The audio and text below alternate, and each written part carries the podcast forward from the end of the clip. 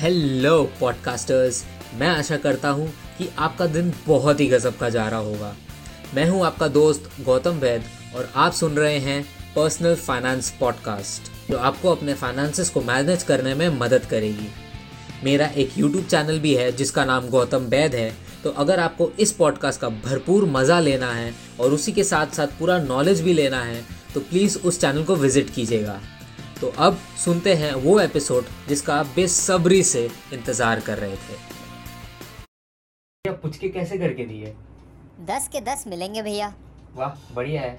एक प्लेट लगा दीजिए दो सूखे पुचके और लगा दीजिएगा। अरे भैया पुचके कैसे करके दिए? दस के दो मिलेंगे भैया। क्या? हमारे जमाने में तो दस के दस मिलते थे अभी दस के दो? ठीक है भैया लगा दीजिए। दो सूखे कुछ के एक्स्ट्रा देने पड़ेंगे। वो नहीं मिलेगा। क्या? वो भी नहीं? आपका भी सही है भैया दीजिए।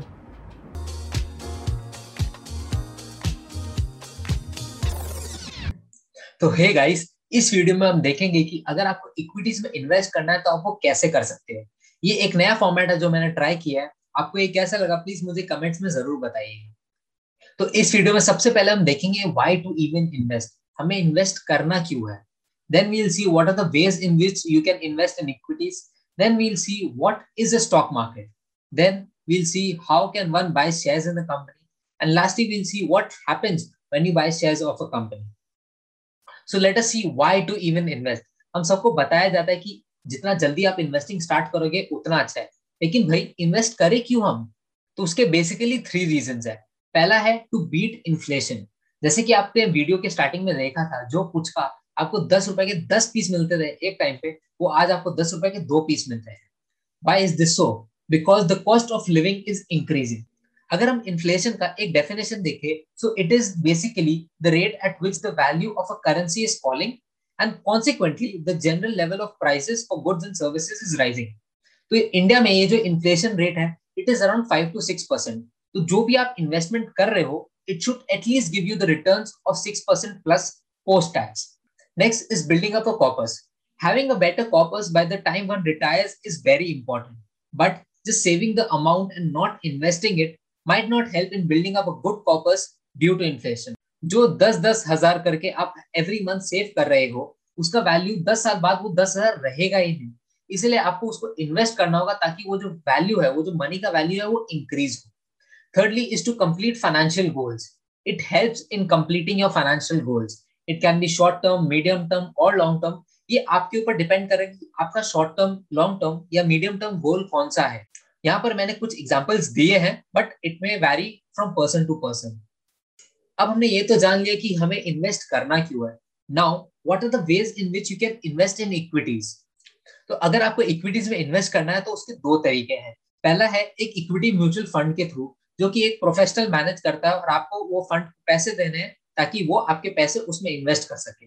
आपको म्यूचुअल फंड को थोड़ा डिटेल में देखना है तो मेरा पिछला वीडियो आप ज़रूर चेकआउट कीजिएगा। और वहीं दूसरी तरफ़ दूसरा तरीका है directly investing in the stock market तो हमारा ये वीडियो का फोकस डायरेक्ट इन्वेस्टिंग पर ही हो जब आप स्टॉक मार्केट का वर्ड सुनते हो आपको क्या समझ में आता है? सट्टा बाज़ार है। जुआ है भाई जुआ। क्या आपको भी ये लगता है कि ये स्टॉक मार्केट है? नहीं ये नहीं है। Stock market is a market where companies come and raise capital from the public and give equity shares of the company to the public. यहाँ पर जो ओनरशिप है, जो कंपनी का ओनरशिप है, वो एक्सचेंज होता है। इंडिया में मेजरली दो स्टॉक एक्सचेंजेस है। पहला है बॉम्बे स्टॉक एक्सचेंज दूसरा है नेशनल स्टॉक एक्सचेंज तो अब हम देखेंगे कि अगर एक कंपनी को अपने आप को स्टॉक एक्सचेंज में लिस्ट करवाना है तो कैसे करते हैं? इसके लिए हम एक सिनारियो इमेजिन करेंगे। सपोज़ कि आपकी एक कंपनी है आपको अपने कंपनी को एक्सपैंड करना है तो उसके लिए आपको कैपिटल चाहिए। So rather than raising capital from debt the management decides to raise funds for the company by issuing equity shares of the company to the general public तो आप अपना एक डीआरएचपी फॉर्म करोगे और वो आप SEBI that security exchange board of India को आप सबमिट करोगे। अब ये डीआरएचपी क्या है?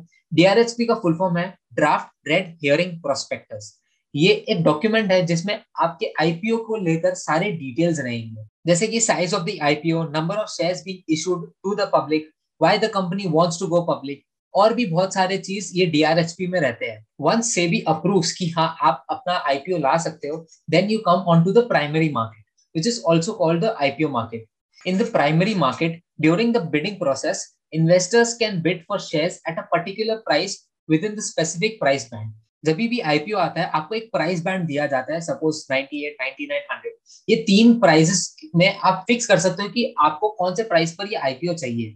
अब हम देखते हैं कि अगर प्राइमरी मार्केट में जो आईपीओ आपने लाया वो सक्सेसफुल हो गया उसके बाद क्या होता है? उसके बाद जो आपका कंपनी है वो स्टॉक एक्सचेंज में दैट इज़ बीएससी और एनएससी या फिर दोनों वहाँ पर आपका ये लिस्ट हो जाता है that is the secondary market the company shares are then listed on the stock exchange where the buying and selling of shares happen. So this is roughly how a company gets itself listed on the stock exchange. अब हम देखेंगे कि how can one buy shares of a company अगर आपको एक company के shares खरीदने हैं suppose Reliance H D F C Infosys कोई भी कंपनी के शेयर्स अगर आपको खरीदने हैं तो आप वो कैसे खरीद सकते हैं?